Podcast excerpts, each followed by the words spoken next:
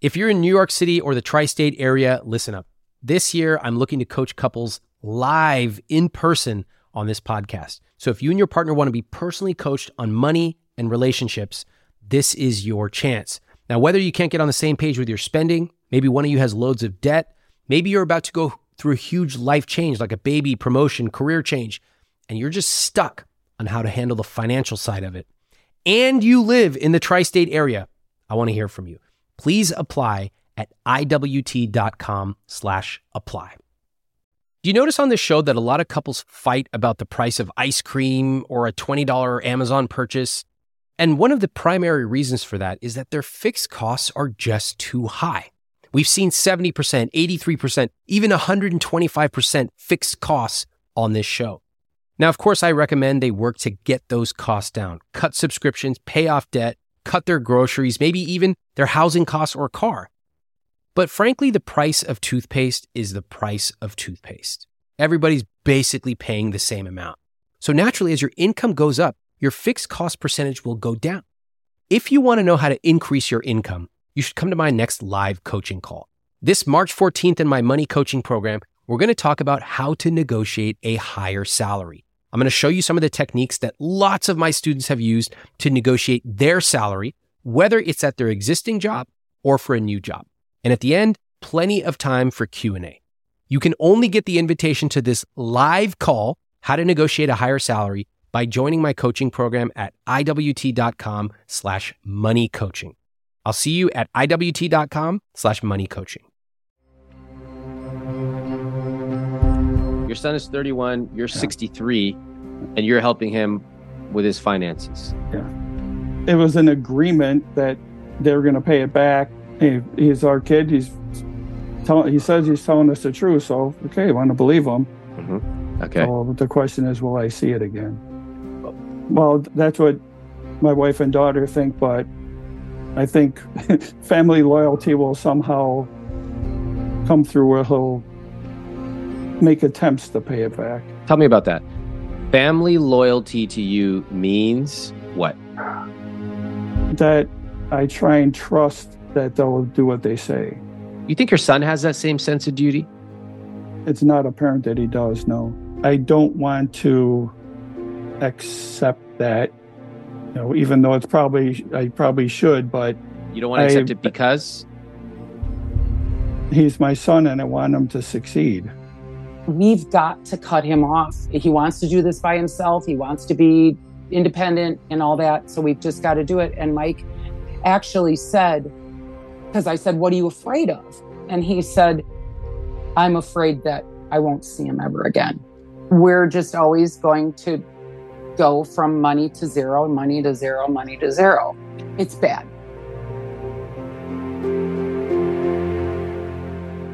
What would you do if your 31 year old son still called you for help with money? Well, today I'd like you to meet Mike and Janis. They're both in their early 60s, and this conversation is absolutely fascinating. They wrote me with a list of issues from a foreclosed farmhouse to a dozen orthopedic surgeries and ducks and dogs and animals.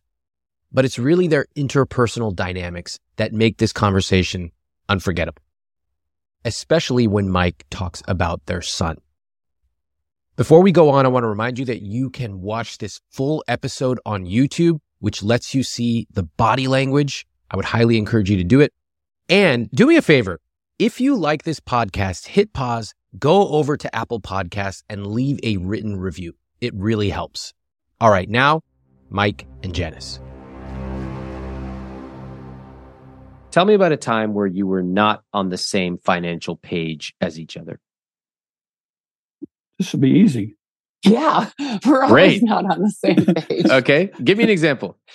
when I found out that um, the sh- the beautiful shed that Mike built me, and it's just gorgeous, and spent a lot of time on it and everything, but I didn't know that he charged it on the Home Depot credit card. Hold I on, hold on, hold on, Had hold on. the money? Mike, you have a Home Depot credit card? Why? Well, Explain that. well, originally we Do not got say it- I was going to get 10% off a two by four and save 45 cents. No. How about twenty four months no finance charges. Right. When we were getting the flooring, right. Do you still have this Home Depot card with a Yeah. balance that you carry over every month? Yeah. How much is the balance? Eleven hundred. Okay. Eleven hundred. Yeah. that was eleven thousand. Oh, No. see, this is the disconnect. Wait, that's kind of a big uh, difference in numbers to not know, Janis, wouldn't you say? Yes, I feel like we're just always, and I don't want this. This is just my mindset that we're just always going to go from money to zero, money to zero, money to zero. So it, it doesn't really matter if it's 1100 or 11,000, it's bad. It's bad. The whole, how much did the whole shed cost? All the labor was free. So, but yeah, it was it was maybe fifteen hundred in materials. All right, 1500 on the credit card. And how'd you discover this, Janis? we ended up using the the uh, our tax return, which we were really happy about because there have been a lot of years where we had to pay and stuff to pay down some debt. Hmm. And then I said, "Why is there that much on the Home Depot credit card?" I, you know, and he said, "Well, the shed." And I, what? The shed? Where did you think he would have gotten the money to pay for it? I thought we had it from different jobs he's done. Do you have access to each other's financial accounts? Yeah. Do you have a joint account? Yes. Any individual accounts? No. Okay, it's all joint. Great. And uh, you both have access. Now, uh, the real question is do either of you ever log in? He logs in all the time. Are I you the money guy, do. Mike? Yeah. Okay, you're the money guy. And Janis, what, what how would you describe your role? Financially Oblivious. speaking, oblivious. Okay, you're financially oblivious. He's the money guy. Fair? Yeah. All right. Yes. Um, and before we continue, are these roles working? No. What's the communication like between the two? of you? You've been married 39 years. We're really a really good team like building a shed or uh you know doing things like that. But as far as like uh emotionally and um the way mike explains things and you know stuff with computers and all that i just get frustrated. I'm not getting the the answer that i asked. And so i just i kind of shut down and he shuts down and it just doesn't happen. When you think about money, what words do you see? Uh, I guess more le- more opportunity lost because not having a plan Mhm. of what to do with the money that we had, as far as mainly with investments and savings So, what, what does Uh, that feel like? What's the feeling? If you had to describe it in a word, loss. What's the feeling you have with money? I guess it's lack of structure. Unstructured. Yeah, That's a bit of a cerebral word. It's not really a feeling. Can you give me a feeling get around that. it? I get that a lot. But yeah, Really? yeah, yeah. He's a Why- rough one. Who, Yeah. who, who who says that to you? Our marriage counselor before, Okay, she said uh, you're you're you're telling me what you think, not what you feel, Right. that kind of thing. right? Okay, Yeah, all right, I Um, understand deeply. Yeah. Okay, Yeah, we so- used to have to have the color wheel, you know? I totally get it. so mike uh, if if i'm thinking like there's a part of my life that's unstructured i feel what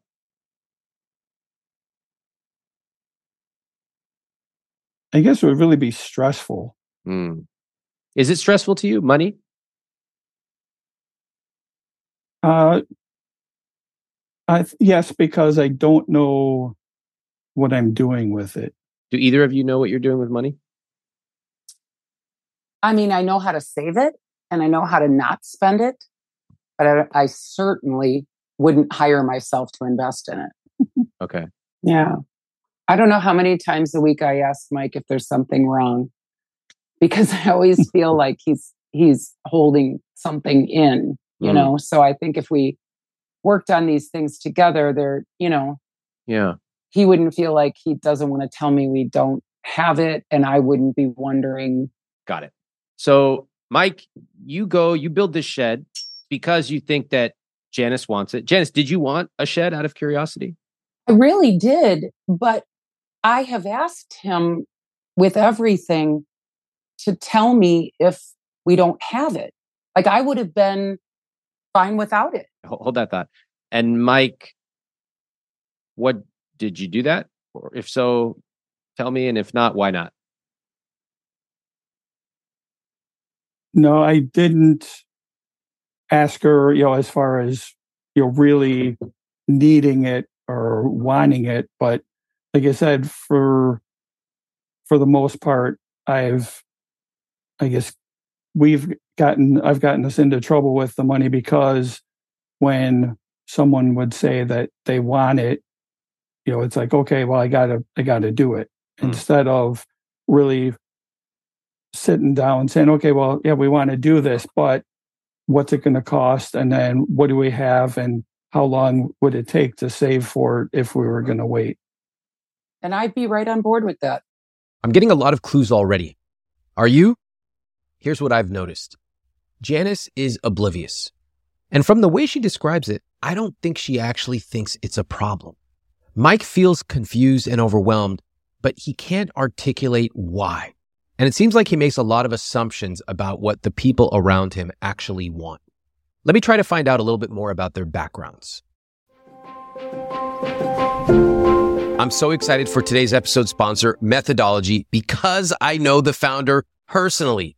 Her name is Julie. We met at Stanford. We were classmates.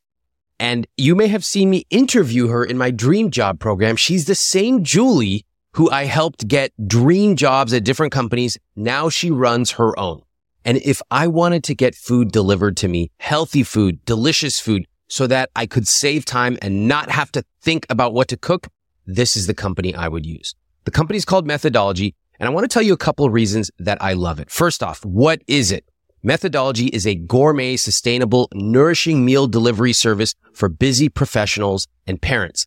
And I have been wanting to recommend an amazing food delivery service for a long time for you because food is one of the things that most of us love. And we also spend a ton of time on it. So what if you could actually have food that was delicious and saved you time?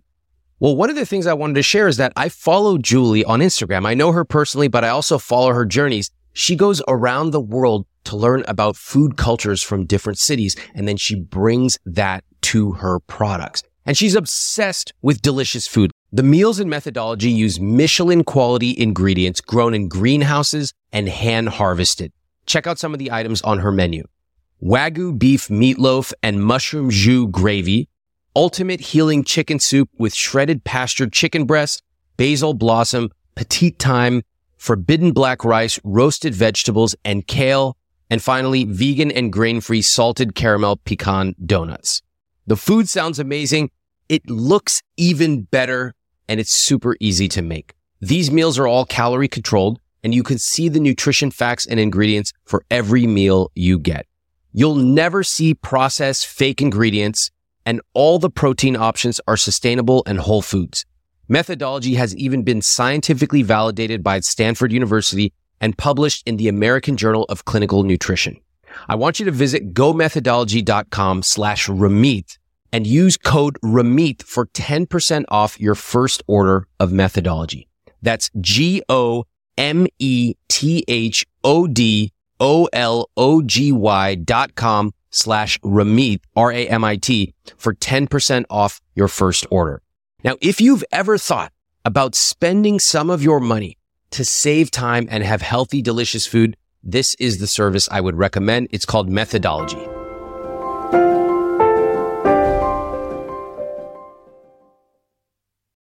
If you ever follow me on Instagram, sometimes you'll see me post about my behind the scenes travel experiences, coffee tours, salsa making classes in Mexico, all kinds of culinary stuff in India. And I'll get a lot of people saying, Where do I find that Kyoto notepad maker that you found? And one place you can find that is Viator. In fact, my wife and I used Viator to book a Segway tour where we took a tour of a new city and we had an amazing experience, something we never would have thought of doing on our own. They offer everything from simple tours to extreme adventures. And with over 300,000 bookable experiences in 190 countries, there's something for everybody. Plus, Viator's travel experiences have millions of real travel reviews so you have the information you need to book the best travel activities for your trip. When you book a travel experience with Viator, there's always flexibility and support with free cancellation, payment options, and 24 7 service. Download the Viator app now and use code Viator10 for 10% off your first booking in the app. One app, over 300,000 travel experiences you'll remember. Do more with Viator. Both Jan and I come from alcoholic families, and we as kids really didn't have anything. My father was a alcoholic and uh, somewhat abusive, but a lot of times absent. Uh, my parents were divorced when I was six. Uh, then we lived with my grandparents for five years, which was really our saving grace. They were they were great people. And then my mom got remarried, uh, and up until our mid to late teens, he was okay. But then once we started, he was a real competitive person.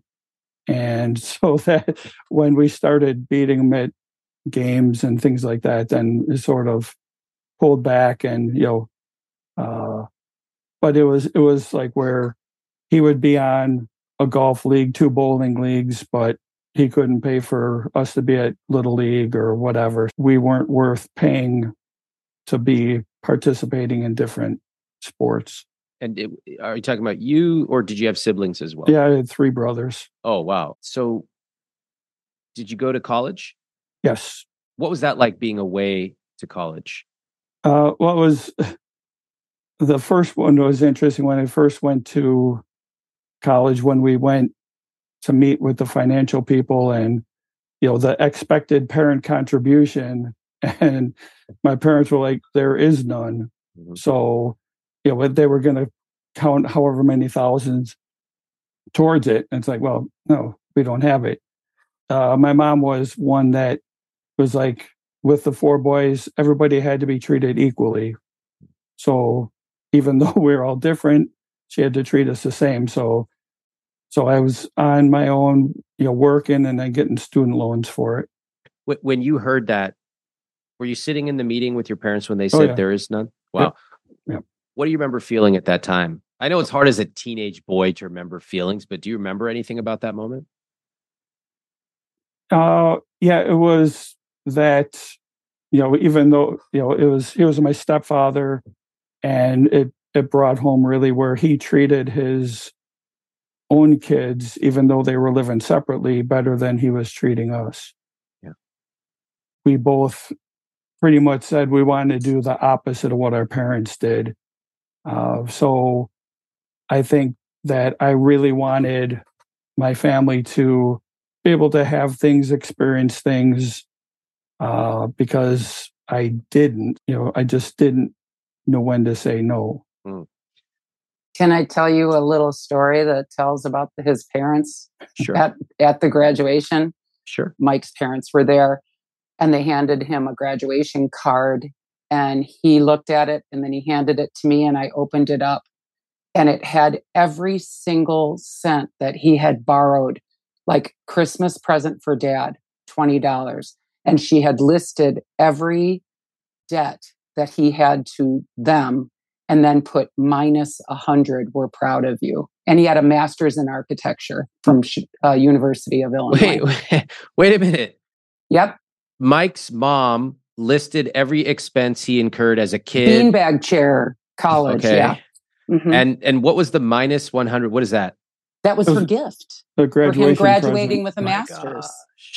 Yeah and mike was your reaction here we go again right yeah. Yeah. He didn't do anything. I ripped it up and threw it on the ground. Right. The keeping track of everything. Right. Mm-hmm. if you had to describe how that makes you feel, that sort of that card and keeping track, is there a word that comes to mind for you, Mike? I guess, oh boy, almost like a commodity. Mm. What does that mean? That that it's like I'm a maybe a like a product you know, being as I developed, there's a cost to developing. And instead of investing in my future. You know, it was a loan basically. That's very perceptive. To see yourself in their eyes as a commodity, as someone who's got to, you know, it's like factory expense. Oh, we got to factor in the lights on, write it down, versus, you know, nobody thinks about a child like that. You know, you, you don't calculate the diapers, you don't calculate the time teaching them to ride a bike. It's an investment. It's just life. Right. Mhm. Interesting. All right. Mike, what do you think the lessons you learned about money as a kid all the way up to being a teenager are? When you look back, you put yourself in young Mike's shoes, 10 year old Mike, 17 year old Mike. What are those lessons you absorbed from your family? I think my my grandfather, when we were living with him, he was 68 when we moved in with him, and he kept working all the way through while we were there. Mm. So it seemed like, well, you you work forever, Yeah. and uh, Was this in the Midwest? uh, Mhm. Chicago, yeah, Describe like the socioeconomic. Was it working class, middle class? What'd you I say? would say, I would say between lower middle and working class. Okay. Yeah, we had they they always rented an apartment. They never owned a home. okay. Got it. Uh, but my aunt owned the building they lived in. So you learned that you know you pretty much work into your old age. That's what you do. What else do you remember uh, as a kid and as a teenager learning? Well, part of it was that they didn't talk about money and that it was for it seemed like it wasn't a topic for whatever reason. I think it just seems like when we were kids, it was the old thing of seen but not heard kind of thing. Oh, that's a good one. Yeah. Mhm. See, that's for adults, not for kids. Yeah. And keep going. What else? Yeah, well, yeah, and that was the thing. It was like, you know, especially with my mom and grandpa working, then it was my grandma taking care of us, and she was 60 at the time. And so it was like, eat breakfast, go outside, come back for lunch, leave, come back for dinner. It was like the, we were out exploring and Mhm. doing whatever, but not really, I guess, not really seeming or not feeling like we're a part of the family. It was that, that was, like you said, for adults to talk about. And we were just there to be kids. What did they teach you? I mean, I know that uh, any parent or grandparent teaches a lot of things just by osmosis, but were there things like, for example, my parents, you know, they were like, got to get good grades, A's, A's, like that was really important. Got to respect your family. Like they, they explicitly taught us these things repeatedly. Were there things that your family repeatedly taught you? Uh, boy, outside of being a constant fixture at church, um, my grand, even to this day, Jan jokes because I tie my shoes differently because my grandpa paid me 50 cents to tie my shoes the way he did Uh huh. versus the one bowing around where he taught my brothers that for a quarter. So I went for the 50 cents. And what is that? still tie my shoes that way. What's the lesson you take away from that? Well, I'm I'm part of that was it was okay to be different because I w- I did things differently than my brothers. Mhm. Um, I still do. I still think I'm a little different than everybody else in Is the family good? for sure. Or bad? I think it's good. Studying, I think, was one of the main things because we would come home from school, sit at the dining room table until our homework was done, Okay. and then then we could leave. Yeah, Duty. yeah, duty. Yeah, yeah. Yeah. Oh, tell me about that, Mike. And Janis, I thank you for the helpful nudge. The partner always knows best. Always. Yeah. They're just waiting in the wings and they just drop a little word and they Right, go, right. Here you go, Ramit. Right. Okay, Mike. Yeah. Uh little birdie told me the Yeah. word duty. Can you can you Again, clarify? again, uh, I think it ties back a lot to the religious practice that uh, we had. Uh, that you know, Catholic was really ritualized, um, so we had that, and you know, I actually was an altar boy for a while. Because not necessarily for a sense of duty, but because I got out of the first period class for a half hour to, okay. get in late because I was an altar boy. We did things out of a sense of duty to the family, uh, whether we liked to or not. It was just expected, whether there was any joy in it or not. That didn't matter. It was like it was just expectations to to do these things. So, Mike, would you say that now you still embody this sense of duty? Yes. You know, when I talk to people about money, I'm always hunting for a single, specific, vivid moment that gives me some insight into their relationship with money. And I honestly cannot think of a more vivid example than what Mike's mom did at his graduation. Can you imagine your parent or parents hand over a card at your graduation listing off every single expense that you incurred as a kid minus a hundred dollars, which is their gift. And they say, here you go. I literally cannot imagine this happening in my family, but you can tell that this is seared into Mike's memory and Janis's as well. Think about what this example means for the way that Mike's family communicated, for their family structure, for their ability to articulate things verbally, for the way that they just expressed love. Is it any surprise that Mike, who grew up working class, being told you should be seen and not heard, now struggles to articulate his feelings decades later? I speak to a lot of diverse couples on this show, and Mike and Janis are adding a texture that we haven't seen before here. I so appreciate them coming on and sharing their story with us. I have a friend of mine who's always cold. She told me she and her partner have totally different temperatures when they sleep. She goes to bed in a flannel pajama. She's got extra blankets. Her partner's running hot. So now she recently started testing the pod cover from 8 Sleep, one of our sponsors. Before she goes to sleep, she gets on the app, cranks up the heat, and when she gets into bed at night, it's already warm and waiting for her. The pod cover by 8 Sleep fits on your bed like a fitted sheet, and it collects information. It has sensors. The pod then uses that information to understand what you need to get better sleep. You can set it to heat up or cool down before you get into bed. It also adjusts while you sleep. And you can set it to change temperatures to gently wake you up in the morning.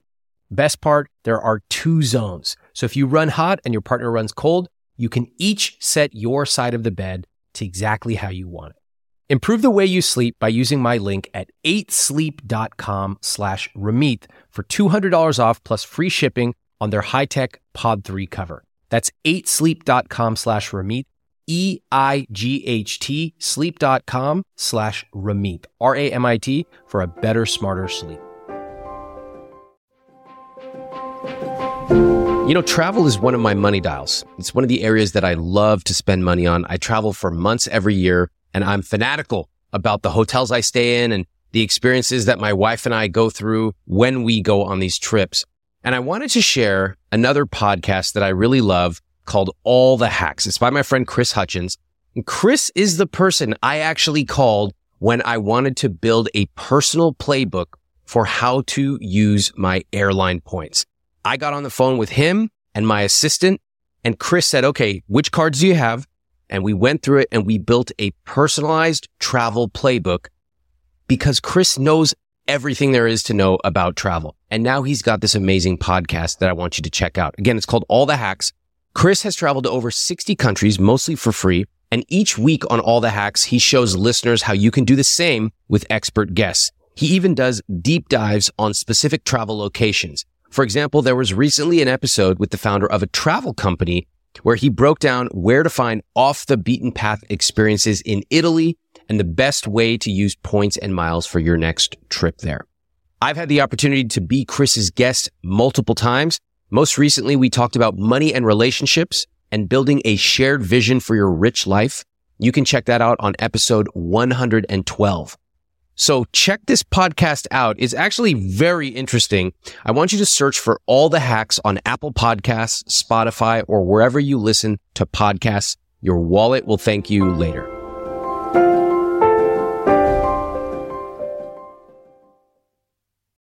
And now you have a daughter as well, is that right? Yeah. Son and daughter. And your daughter is the one who actually turned you on to this podcast. I understand. Yeah, she's amazing. Amazing. Now she's a she's some type of therapist. Is that right? Yeah, she's a marriage and family therapist. Okay, great. And Yeah. financially speaking, how does she handle money?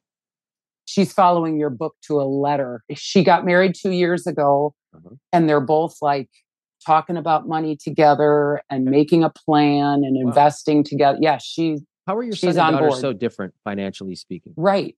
How I don't know. you raise them the same way? Well, not really. Oh, Because- really? Tell me, Can I tell you? Is please. I'd like to know this too.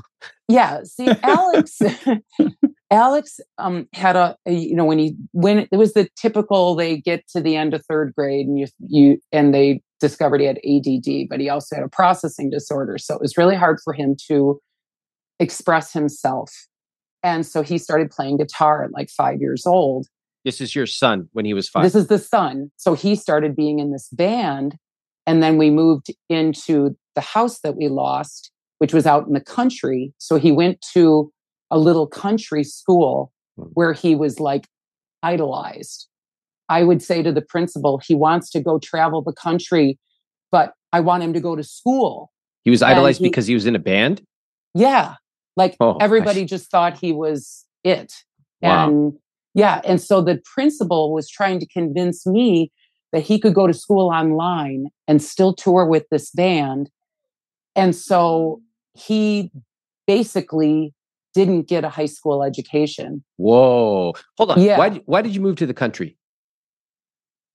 Um, my daughter had a really hard time in the school we were in. It was real clicky and sports oriented, or you had to be a cheerleader on the dance team or good at soccer.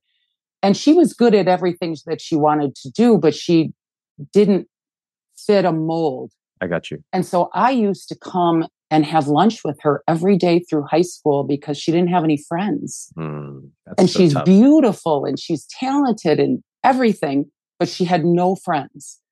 Alex had all the friends, but didn't get any of the academics through high school.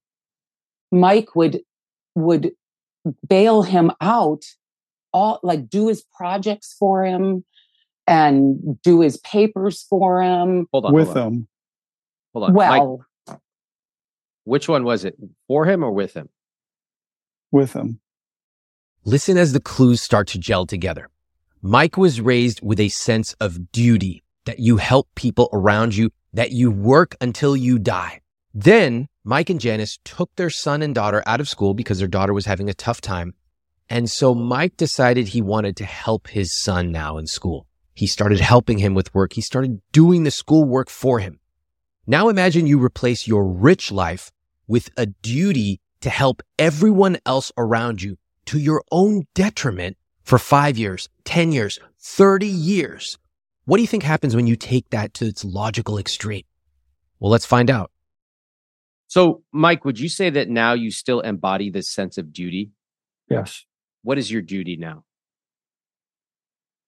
I still have uh, the sense of duty with to even you know supporting the family and the kids to to part of my detriment with my son that we've helped him financially more than we sh- I should have instead of paying the kitchen with the tax return we paid off a credit card that I had used to help him on a couple occasions. How old is your son?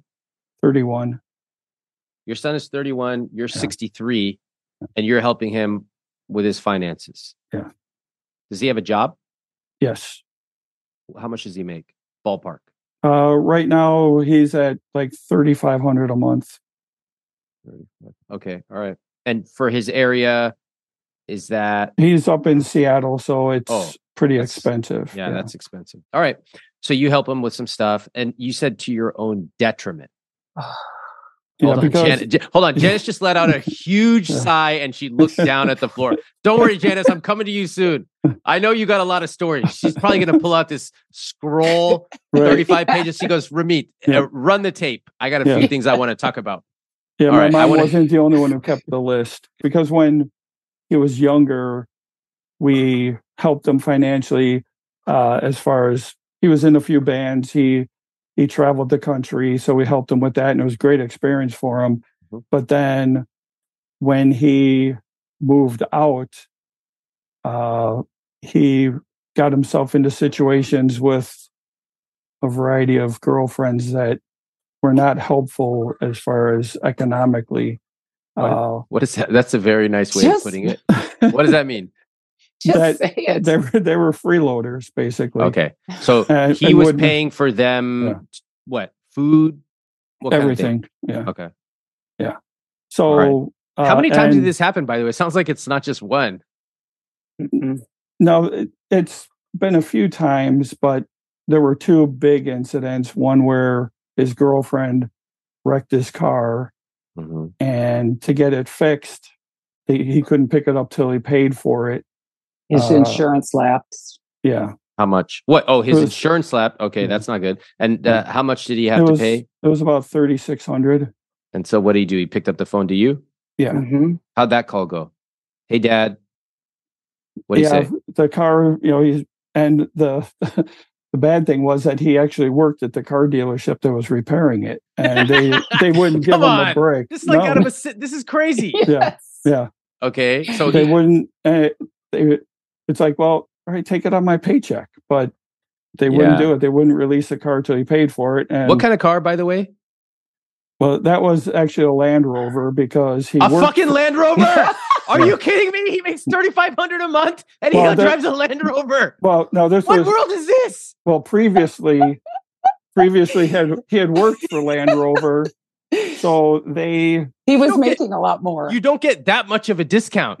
No, no actually what they did was they actually gave him a stipend for the car because they used it as advertising because he was driving around in running into trees and stuff. All right, great. Wow, great. I'm so glad he got a stipend for his, Yeah, uh, you know, sixteen hundred dollar a month car. Okay, anyway, so the girlfriend runs it into whatever. He Yeah. calls you, and Yeah. what was your response? Uh, di- in fact, did he even ask for money, or did he just tell you the problem? uh, he well no he he's told he said what the problem was, and first it was like, well, how are you going to pay for it? You said that. Uh, yeah, That's a good answer. and, okay. And he's like, well, I have, I remember he had a few hundred dollars he could pay on it. Again, instead of saying, no, I don't have the money either, I put it on a credit card to, you know, bail him out because he needed a car to get around. but with the intention that he was going to pay us back. Right, right. Whose whose intention? Who said that? Well, it was it was an agreement that they were going to pay it back, and they started to, and then his girlfriend lost her job, and so then he started paying more for everything else. So then, How much was the thirty five hundred? You said. Yeah, yeah. And what was the payment he was that you agreed on? He would pay back every month. it was going to be a hundred a month between the two of them. Uh, what? That's like that's a lot of months of payments. Yeah, yeah. Well, again, it was because of his finances at the time that he couldn't afford, or he said he couldn't afford more than that. So. He's dri- let me just get this straight. This is a Land Rover we're talking about, right? Mhm. So you got a guy at, at the time, 20 something, uh, rolling. What color was this Land Rover? Black? Fucking black Land Uh, Rovers. I see them everywhere. I, I, I don't, It was That's- like a charcoal gray. yeah, Ah, yeah. beautiful. So nice. All right. Yeah. 27 year old kid driving a Land Rover. What does it cost? 80 grand? And somewhere he, in there. he goes, uh, Dad, uh, can't afford it uh, to pay you back this 3500 Let me pay you a $100 a month for three years. Of course, you didn't factor in interest. He's your son. You're not going to charge him interest, right? Right. Right. So Right. three years of $100 payments. How many payments did he get before he stopped paying that? Uh, Let me so- guess. Don't even tell me. Okay. okay. I say three payments. He gave you a half month of payment and then never paid again. That's basically Pretty- it. Yeah, four four months and then Fuck! stopped. Yeah. Mike, when he stopped paying you, were were there any consequences? No. Oh, Well, because they laid him off because of co- of COVID, Right. they laid him off from his job Yeah. Okay. and they still made him keep the lease on the Land Rover for $400 a month. That's horrible. That's why we Yeah. don't take those kind of obligations from our employer. Right. It's handcuffs. And people think Mhm. they're getting a great deal, but they're actually being encumbered. Did he learn Mhm. any lessons from this? Oh, I don't know. No. Mike, No, no, because I like Mike's honesty. no, because now Yeah. he, he he drives a Jaguar. I am so mad right now. A fucking 20 something deadbeat kid calling up his elderly parents and saying, Hey, dad, I know that you're a total pushover because of the way you were raised. Anyway, it's your deadbeat son. Me and my deadbeat girlfriend ruined this $80,000 black Land Rover. So can you go ahead and send us some money? No, we're not going to pay you back. Oh, $100 a month? Yeah, okay, whatever. Anyway, send the money, dad. Thanks. Bye. Who would do this to their parents? Now, Mike has some culpability here. For 30 years, he has indulged and never said no to his son. And Janis has intentionally put her head in the sand. They have some responsibility as well, yes. But if I ever hear of some deadbeat 20 year old taking advantage of their elderly parents, just know that you're going to hell. By the way, if you drive a Land Rover or a Jaguar while your parents are struggling, I hate you. There was one more incident after the car that that was pretty much the the last straw part that we haven't. It, it hasn't been that long, but we haven't helped them financially since then. It's been what six months or whatever, but What happened? he he and his girlfriend moved from Portland up to Seattle to you know stay with her mom uh, to try and save money and her girlfriend and her mom have a real toxic relationship so they ended up uh, having to move out Mhm. and again didn't have the money to do that and when he asked that he didn't have the down payment for the security deposit, he called me. The only thing that he needed to agree upon was that he would be there by himself, not with the girlfriend because she never contributed. Mhm. And so we again loaned him the it was sixteen hundred dollars. He, he's our kid. He's telling he says he's telling us the truth. So okay, want to believe him. Mhm. And he hasn't he hasn't come home for a few months because of not having enough gas Few money months. to come down. And so so Jan and my daughter decided to take some birthday and Christmas presents up there since it's three months after Christmas and guess who was in the apartment?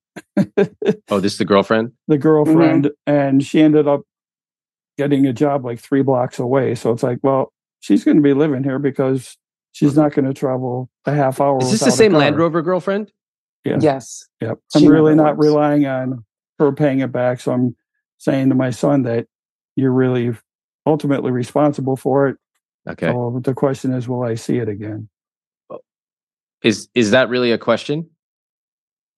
I mean, shouldn't we just drop all the pretense here?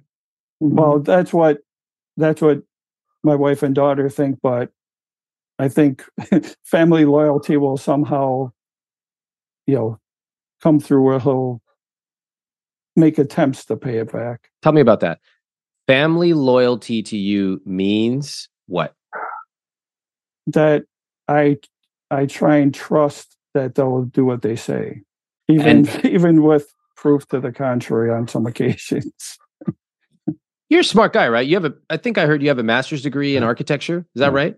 Yeah. Uh, you know, smart people can do things that are hard to understand, but Right. As you're saying this out loud, you know, your son hasn't paid you back. He's driving a Land Rover making like not that much money. I mean, it all starts to sound a little bit absurd. Would you agree? Yeah. Realistically, do you think he's going to pay you back the money that you quote loaned him? Uh, I'll say realistically, I think he'll pay part of it because, you know, with the help of your book, I've given him a conscious spending plan that we're working on uh, basically over the next three months to see what he's spending and what would be left where he could start paying us back. And who who's the one who's driving the creation of that conscious spending plan? I am because nobody else thinks he'll pay us back. Okay. So I'm trying so- to give him the benefit of the doubt that if he has a plan, he can hopefully start paying us back. So it's a plan that he's lacked, and that is why he hasn't paid you back. I Tell him how much part- he's paying you every month that he hasn't paid you ever yet. Well, that's why, because he always says he doesn't have any money. It's like, well, why don't you have any money? Because you don't have a plan. You think your son has that same sense of duty? I would say it does. It's not apparent that he does. No, What about to his girlfriend or girlfriends? For some odd reason, yes, he does. Hmm. That's so interesting. I have a lot of questions now for you, Janis. Hearing everything Mike just told me, are you surprised in any way? I thought the commodity, I'd never heard that from him. Yeah. I think it's sweetly sad that he still trusts that Alex will do the right thing. It it makes me feel sad because we both raised him that way. And yeah, and we held that like telling the truth, um, being a person of your word, being there on time, like all these things we taught him. And Mike is still trying to hold on to that when he continually, like, he hasn't come here for a year, almost a year. And Michael say he hasn't come for a couple months because he doesn't want to realize that our son would take from us and not care.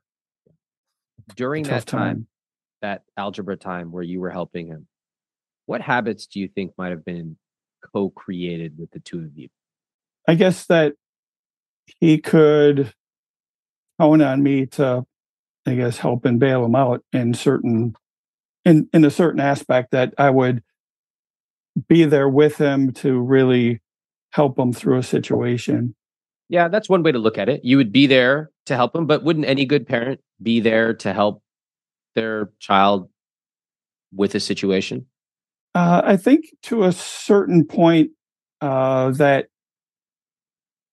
I think from other parents I know, they would back off at a certain time and just say, you know, either I'm out of my element or no, you know, I've taken you so far, you have to f- finish up. Did you ever do that? Uh, rarely. there was uh, um, there have been a bunch of times that Mike has tried to get Alex steered towards a good profession because now you know he can do all kinds of trades. Yeah. So Mike being an architect, we thought when we bought our house, we thought about the home inspection thing, and I said, "Hey, this is a good thing that you and Alex could do together." And so we put in the it was over a thousand dollars for the material and the program and Mike was the only one doing the homework. Mike did, or Alex didn't do any anything with it, and Mike even passed the test for him. Does it, does this surprise you at all? Ah, boy, I looking back at it, no, because it was something that we we steered him towards, and I don't know if he was really interested in it. If he wasn't interested in something before going through it, uh, it would have been nice if he would have said something, um, because that that happened to me once where I, I started a, a course of study that I really didn't want to because of what other people wanted. Did you say anything Uh, back then? No, Did you say anything when you bought the shed and put on the credit card? Nope. Hmm. Any connections anyone see around here? There's a lot. Yep. So sometimes things are really complicated. Like right now, I'm still trying to unpeel the dynamics here, but sometimes things are also really simple. Your son hasn't paid you back repeatedly. He's probably not going to pay you back. uh, again, I'm. I don't want to accept that. You know, even though it's probably I probably should, but You don't want to accept I- it because he's my son, and I want him to succeed. I want him to too. I don't even know this guy. I want him. To, I do. I'm not kidding. I really want. You two are very nice.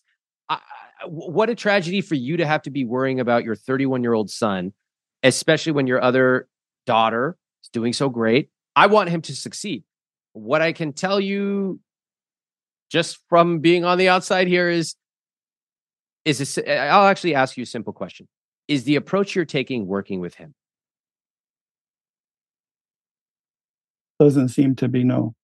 We've got to cut him off. Like we've got to, you know, he wants to do this by himself. He wants to be independent and all that. So we've just got to do it. And Mike actually said, because I said, What are you afraid of? And he said, I'm afraid that I won't see him ever again. Yeah. That's honest. Because, Mike, to you, duty means what? Well, that there would always be a connection somehow that we would work together on figuring it out. Being a provider is such a common identity for men. In fact, I would argue it is the identity for married men. That's why so many married men come on this show and I ask them, what's your rich life? And they all make the same dad joke. Well, I just want my wife to be happy. Ha ha ha ha. I go, ha ha ha ha. Okay, seriously though, what is your rich life?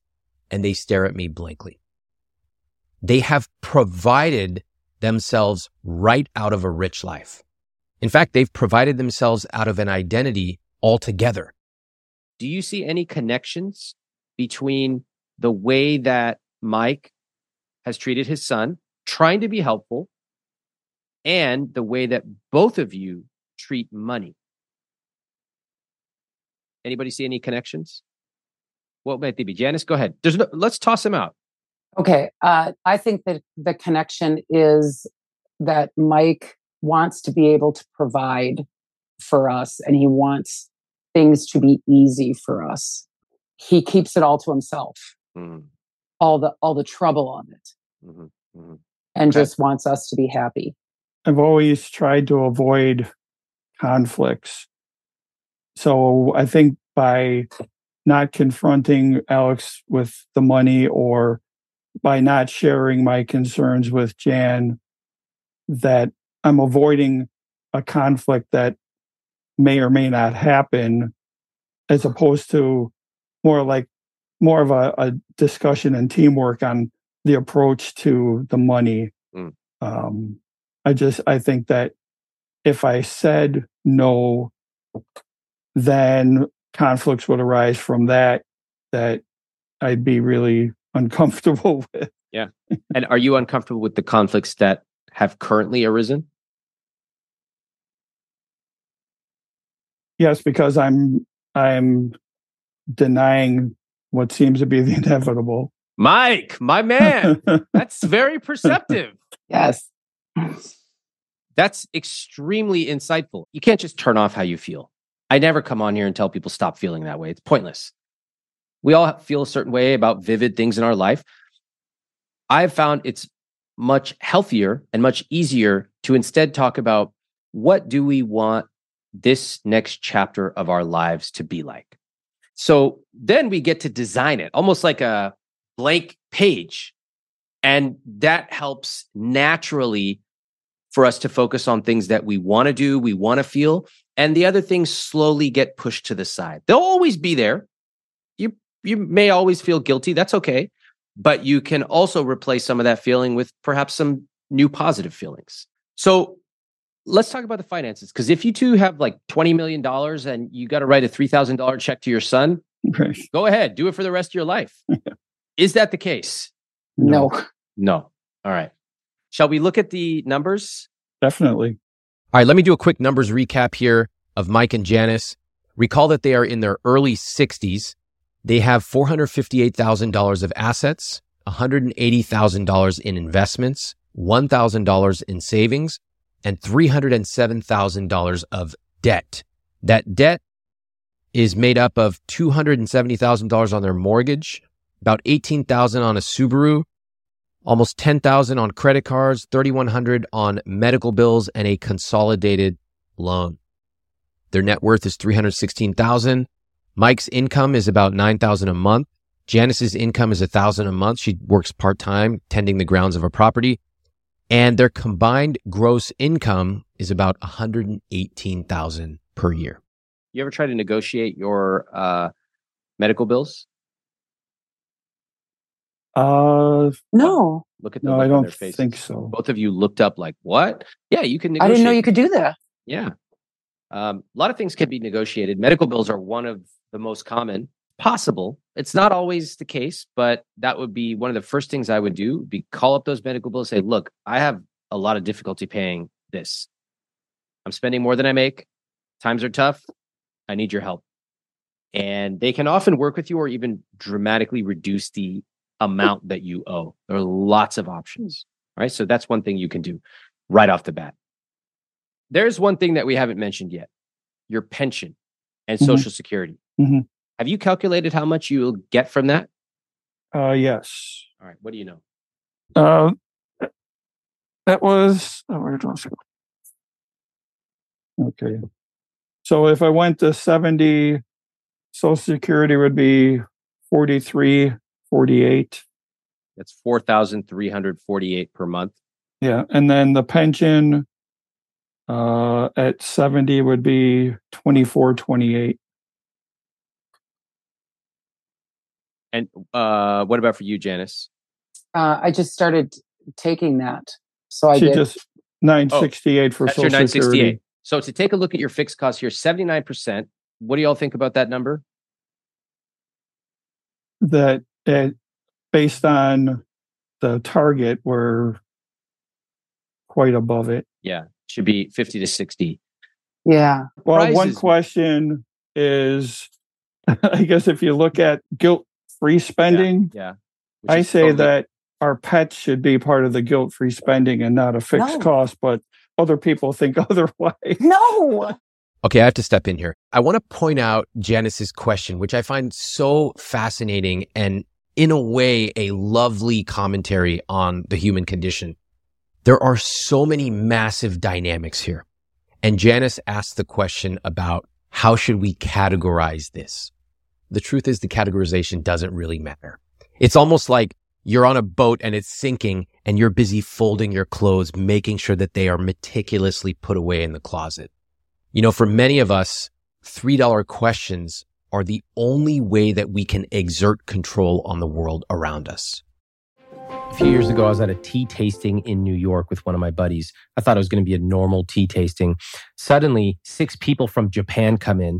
They pour basically three thimblefuls of tea, and we tasted. I've never tasted anything like that. And they tell us if we were to buy that, just the three thimblefuls, it would be $75. Now, drop for drop, that's the most expensive thing I've ever had to drink. Not all of us have the time or the money to buy that specific tea from that specific mountainside in Japan. But what if you could capture that feeling of the care and the love, even the way that they served it to us? What if you could bring that to your home every morning? Well, I want to introduce you to one of our newest sponsors, Pique Tea. What makes Pique Tea special is that the tea is cold extracted using only wild harvested leaves from 250 year old tea leaves. That makes the tea rich in minerals and other beneficial compounds. Now, the greatest part is that Pique Tea is zero prep. There's no tea bag that you have to steep for the perfect amount of time. Pique dissolves in cold or hot water in seconds. It's already pre measured, it's perfectly brewed, and it's perfect to take if you travel. My team's been trying Pique Tea, and they especially love the Pu'er green teas. For a limited time, get up to 15% off and a free quiver with 12 tea samples with my link, piquelife.com slash Ramit. That's P-I-Q-U-E-L-I-F-E dot com slash Ramit, R-A-M-I-T. I get tons of email every single day, and I want to give you a behind the scenes look at how I manage emails from my team, from my family, and from you. I use a piece of software called Superhuman, and this is an email software that I actually pay for out of my own pocket. It works with your existing email service like Gmail or Outlook. And let me share how it saves me over 10 hours a week. So here are a few things I love about it. First off, it splits my inbox into different streams So my important emails come into one place. It's not cluttered with a bunch of subscriptions everywhere. Next, I use keyboard shortcuts, unlike you barbarians who literally click and peck through every single email. U to mark it unread, S to star it, J or K to cycle through messages. I use keystrokes to schedule messages, like when I want to ask one of my coworkers a question, but I don't want to send them an email on a Saturday. Now, I can work through dozens of emails in minutes using this. And Superhuman just introduced an AI feature which allows you to take a huge email with all these people chiming in and automatically summarize what's going on in a few bullet points. It'll even draft emails for you. So, if you want to buy back your time, Superhuman is a no brainer to me. It's something I spend my own money on and I love it. Right now, all IWT listeners will get a free month of Superhuman. You can get started at superhuman.com slash Ramit. That's superhuman.com slash Ramit, R A M I T. No. Okay, well, let me. Let, I'll I'll answer your question. First of all, like trust me, how you categorize your pets is the least Right. important issue of anything we're talking about. It does not matter. So, all right, um, this is like a good guideline. First of all, you can't go wrong one way or another if you want to put it in one. If I had a pet, I would probably put that pet's expenses under fixed costs because Yeah. you're not going to sell your, you know, dog or whatever. At, you know, so it's like let's get real. it's a luxury item. It's, yeah, some people are like, some people are like, look, if times get tough, like Chester's out the door. I mean, Never what, what are you gonna do? All right, Never Janis is looking like truly mortified right now. She's like, I No. can't believe this. Uh, It's the limit. You know, we have to limit the incoming uh, pets. That's what Yeah. we need to do. Wait a minute. How, what the hell? What does that mean? How many pets do you have? Oh God, Well, how many? we, have, three. we have three dogs, a cat, five rabbits, two ducks, What and the hell? three chickens. What? What? Answer me this: as someone who does not own any pets, nor do I want to, how come anytime someone owns more than one animal, it becomes like Noah's Ark? Like they have to get every single species on the planet. Why is that? Well, we help out at a farm sanctuary. And when like rabbits and chickens are the most given up pets. So, um, yeah. So I'm like, sure, it won't cost that much. And then we figured it out and it's like $500 a month for all our animals. Um, hold on, Mike. You want to say anything about selling these animals for a profit? No. Mike. I'm, I'm not saying it. I'm not what- saying it. I'm asking Mike to say it. Ramit Sethi is not saying sell your pets for a profit. Please don't write me. No, Mike? they're, yeah, it's that's why you know I think it's more of a, a luxury item. I here's another failure that I did. I wanted to stop like three dogs ago, but you know, Oh, again, uh, again, my enabling behavior has helped to uh, help to keep the farm going. so But I will say we have rescued what 25 animals in our 40 years together, so that's pretty cool. All right, I'll give you a round of applause for that. That's pretty cool. we give them a good life. You got pets for 500 a month. What else? Like We we're don't talking do anything. We don't go anywhere. We don't take vacation. Mike took a vacation by himself, so I could stay home with the animals. I'm going to go back to Illinois, and he's going to stay you, here. you two you two have been married almost 40 years and you can't take a vacation because of No, a duck? A fucking duck? What's this duck called? I would sell the duck. Oh my god! The literally the tail is literally wagging. The do- this is insane. I couldn't write this. What else besides the pets for five? Does any pet ever get sick and you got to take them in for some special treatment? Oh yes, oh wow! And how much does that cost when that happens? I've had two rabbits and two chickens that I've taken into the vet, and that was like eight hundred dollars a shot. What? And so, yeah, so I, and they died. And sometimes the sanctuary helps us, but I hate to ask them because they're nonprofit. So, well, right now you're nonprofit too. yeah, right. I mean, come Right. on. What the Yeah. hell? Yep. All right. Yeah. So look, these pets are not five hundred a month. This is a thousand dollars a month for pets. No, oh, Yes. Yes, the menagerie is truly costing you. So we got to get Janis. Remember how you were like, it's kind of sweetly sad that Mike really believes that his son will pay him back. In a way, isn't it kind of sweetly sad that you don't really want to know how much your rabbits are actually costing you? Not even sweetly sad. Please don't write me about pets or selling pets for a profit. I have no stake in this argument. I don't want to be a part of this conversation. Leave me out of it. Back to Mike and Janis. So, what other expenses are not being counted? Uh, did we cover medical? Talk because You had 12 orthopedic surgeries. How are you doing now? uh, I'm doing well. Um, I'm back to all of my sports except for running. Okay. Um, and now my other knee is starting to give me trouble. So I had one replaced. It seems like something is always falling apart on me, and I'm the one who tries to keep myself healthy. Like Yeah. I don't. It's not fair. It's not fair. No. Espe- And, and multiple surgeries cannot be easy. It's covered by insurance, but um, like I had to have a, a hand surgery in January, so that was a new year. Mhm. So they were like, "Well, when you come on the day of surgery, have how much was it? Like I don't know, Thousand dollars. something like that." Yeah. and it's all me. Well, you know, you two are married. That's how it goes. You're here for each other in sickness and in health. So we'll we'll figure out a way to make it work together.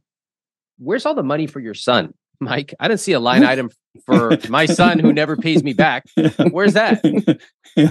You guys are really not uh, getting too That's- specific on the CSP. Well, that's wasn't that the the fifteen percent you throw in there extra for unknown expenses? Okay, this CSP was not good. All right, that's the frank truth. It was too loose. They hadn't accounted for phantom costs of their pets. They hadn't taken into account major expenses like paying for their son's car accidents and all kinds of stuff. And this is very typical of people who make a decent amount of money, but they feel like they can never get ahead. It's that they are too loose and often not accounting for all of the expenses, particularly one-time expenses and phantom costs. And because of that, they simply look at this big number. We make 118,000. Where's it all going? But they haven't actually sat down and calculated that. If you want to understand where your money's going, you have to calculate it and you have to understand the insidious effects of phantom costs. Which brings me now to their debt. So how are you thinking about paying your debt off? What's your approach?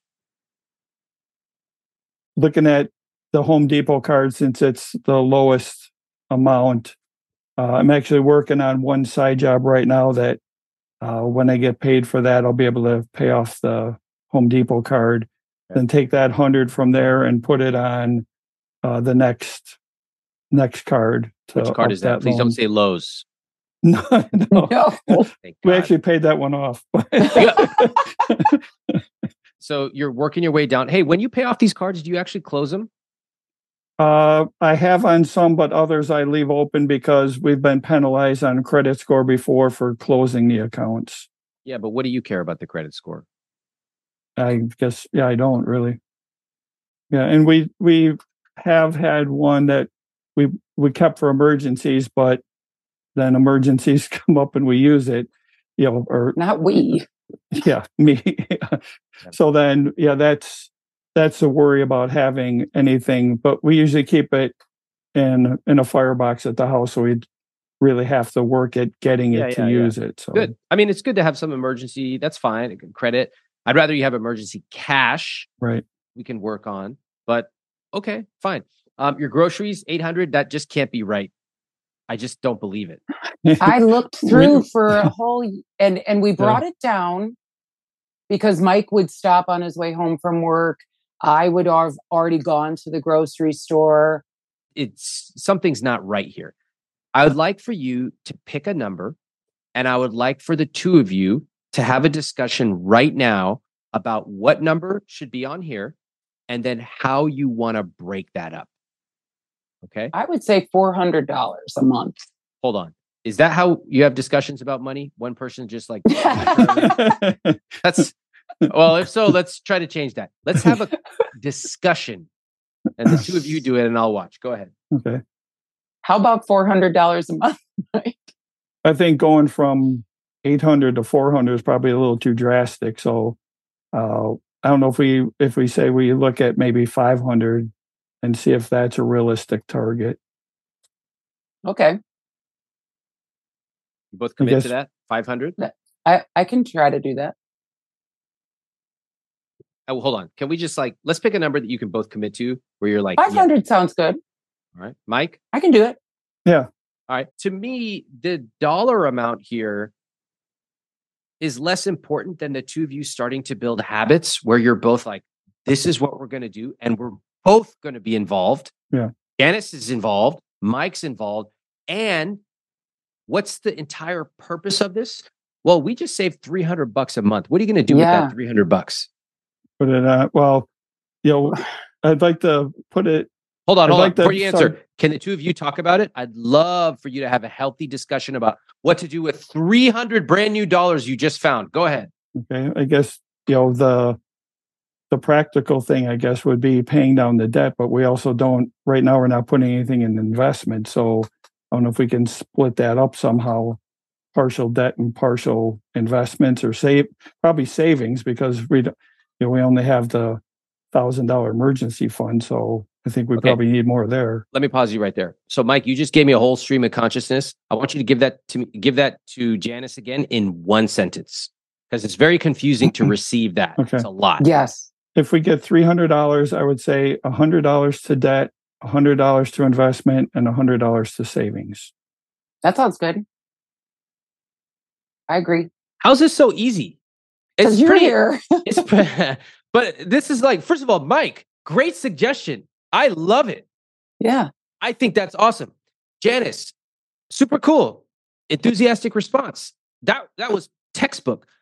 How come that's so easy and how come you haven't gotten there in 38 years? I think a lot of it is is that it just gets too busy and then I lose track of you know like like he has too much too many words Okay. and I I get sick of even thinking about it. And so what do you do when when he comes at you with a long sentence? I just kind of tune out and and did get out of there as soon as possible. What did I do? You ha- asked him to rephrase it in one sentence. Yes. And I never even thought to do that. Yeah. Well- because I'm so used to the dynamic. Totally. So Mhm. this is this is exactly why it's so helpful to have a third party and Yeah. you know working with your therapist as well to be able to have conversations and build some of these tools. So use that, both of you. Um, Janis, if you feel like you just don't understand or it's just like too long, you go, you know what? Let me pause you right there. It's a lot of love in the way you say it too, right? You know what? I know this is important. I really want to understand. I'm feeling a little overwhelmed. Can you give that to me again, but this time in one sentence? I would love that. Yes, I just needed the dialogue. There you go. And then Mike, sometimes it may be difficult for you because you know you're you're thinking out loud. I could see you were talking as you were thinking. And so sometimes you might add a little tool to your repertoire. You might say, "Okay, gosh, I don't know the answer to your question, but can I think out loud for a second with you?" Hmm. And now you've gotten her permission. And now anything you say for the next 3 minutes stream of consciousness, it's in this box. And at the end, she's going to be looking at you like, what is this guy talking about? but at least you've both agreed it's in the stream of consciousness box. And then both of you could say, ah, Mike, you could even make a joke of it. Cause you know, yeah, yeah, maybe you talk a little bit. You go, ah, all right, let's close the box. All right. Can I try to answer your question in one sentence now? Yeah. And Janis is going to be like, yes. Yes. Because I always say that I want to work on this stuff together. But the way that I'm seeing it in my mind is that I'm just not intelligent enough I don't believe that. to understand it all. Why? Here we- we're looking at about 10 numbers. It's, straightforward sixth grader math. Yeah. It's does it feel does it make you feel stupid to look at these numbers right now? Only because like I didn't know we weren't putting anything in investing. The last thing I want anyone to feel on this show or in any of my material is stupid. I don't think you're Well, stupid at all. Thank you. And I'd like to change that, to turn Yeah. it around and to start dreaming. But in order to do that, you got to have a shared vision together. So that means now the two of you are actually coming up with it and basically meshing it together. Mike, you remember when you tried to buy all those exam books for your son and he wasn't into it. Mhm. It's kind of similar right now. Janis isn't into the money stuff. She hasn't felt she has access. She didn't understand the structure of it. And so, like, it's just neither of you were engaging on it. And what I'd love to see is more of this the two of you coming together, you know, kind of like Velcro. When you look at it under Yep. a microscope, it really Yep. clicks in with each other, right? Yep. So, what would that look like? It might be the two of you feeling good about money. It might be recalculating how long that debt payoff is going to take and going, oh my God, it used to take three years. Now we're going to pay it off in 18 months.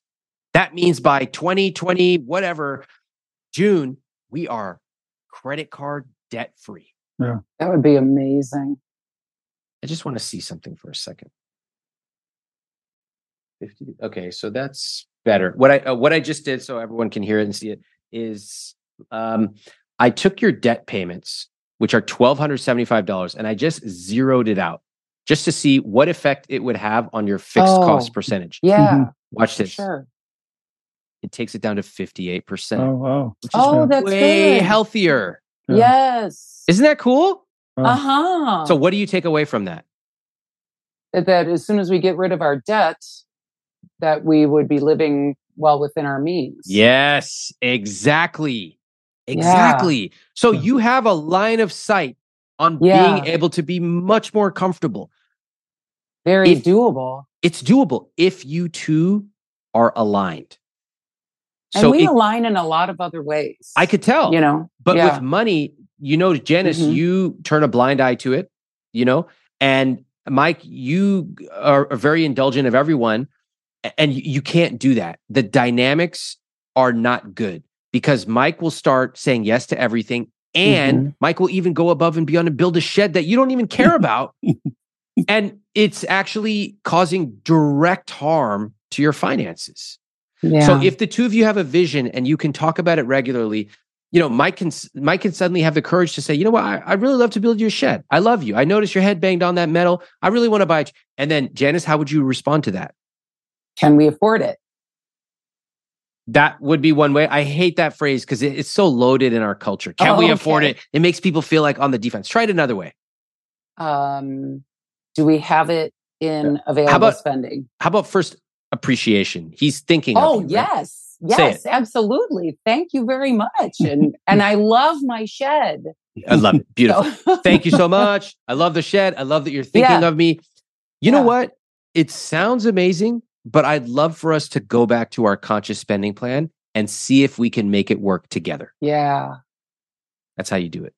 Nobody's feeling defensive. You got you are not arguing with each other. You're just saying, "Hey, let's we've got a plan. Mhm. Let's stick with the plan. Let's see if we can make it work." And if we can't, that's okay. We can't do it today, but maybe tomorrow. right. We have a plan. Yeah. I think it's awesome that you came on. I'm I've been very excited to get a chance to talk to you. I also think that you're in your 60s. You look to be, you know, quite healthy. Uh, it seems like you do. I mean, you built a shed. I have a I have a screw that fell off one of my arm armrests. it's literally sitting in the other room. It's been sitting there for over 10 days. I'm not, I don't even know what to do with that thing. So anyway, I admire the fact that you could build a shed or even know what a shed is. That's awesome. Look, there's a lot of possibilities, but I will say this. I love that the two of you came on here. You're in your 60s. The way I look at it, so some people they go, is it too late? And some people even start to make these kind of very dark jokes. They go, you know, I'll take my debt to the grave with me and blah, blah, blah. All Oh. this really negative. They start talking about death. I don't like it. Yeah, we're hoping that people can learn from us in their Yes. 20s that start when you're 20 and don't wait. To me, this was a beautiful and contentious and fascinating conversation. One thing that stood out to me was Janis's comment that she did not want to feel stupid. She actually made that comment several times during our conversation. The last thing I ever want anyone to feel on this show or with any of my material is that they are stupid. I actually find Mike and Janis to be lovely people, quite caring, quite loving towards each other, maybe loving to a fault when it comes to their son. We were able to rearrange some of their money so that they could put some money towards investments. And that makes me really happy. I'd like to share the follow ups that they sent me. Take a look. Janis said, What really surprised me was how my lack of involvement in finances had just as much to do with our relationship as other excuses. I've been using the I'm not good with math and money to remove myself from the responsibilities of saving and spending money for both of us. It was so much easier to blame Mike than sit in an uncomfortable place until I helped resolve our situation. One thing our marriage counselor told Mike and me was that it takes two people to make a marriage work. You helped us to see that we need to sit down together and to make a plan. It wasn't fair of me to put it all on Mike. As far as an action plan, I already contacted a few farm sanctuaries and posted my ducks in hopes that I can rehome them and reduce our annual expenses. I'm applying to a few plant nurseries in hopes of being hired for some seasonal work. It makes sense that we weren't being brutally honest about where our money is going. Again, this was a great opportunity for our marriage and we owe you big time. One of the reasons we decided to seek your help was because we hoped that the younger people watching this could use our example of financial difficulties and roadblocks to help them get a clear communication before they have made mistakes like we did. Thank you very much, Janis. Now let's hear from Mike. First, what surprised me was the process wasn't as scary as I anticipated. I thought we would be in a catastrophic condition, but Ramit, you were very reassuring and frank about where we were at. You gave us constructive criticism and a straightforward plan to follow. Secondly, the takeaway is to engage with Janis in all financial discussions and decisions. We will also allocate the $300 reduction in food as follows 100 to debt, 100 to investments, and 100 to long term savings. Thank you again for having us participate in your podcast. We were nervous about how it would go. Your friendliness, down to earth personality, and humor that comes through on your podcast was very reassuring to see personally in action. I want to thank Mike and Janis, and I want to invite you to join me on the I Will Teach You to Be Rich podcast newsletter, where I answer your questions about this episode. Go to iwt.com slash podcast newsletter, and you can ask me any questions you want about this episode. Why'd you say that? What if they did this? How would you handle that? And I will answer it every Saturday on the special podcast newsletter for you. Thanks for listening. Thanks for watching. I'll see you next time. Thanks for listening to I Will Teach You to Be Rich. I'm Ramit Sethi. Please follow the show on Apple, Spotify, or wherever you listen to podcasts. If you haven't read I Will Teach You to Be Rich, my book, pick up a copy. You can get it at any bookstore or any library, and it will show you the specific tactics for how to build the I Will Teach You to Be Rich system into your personal finances.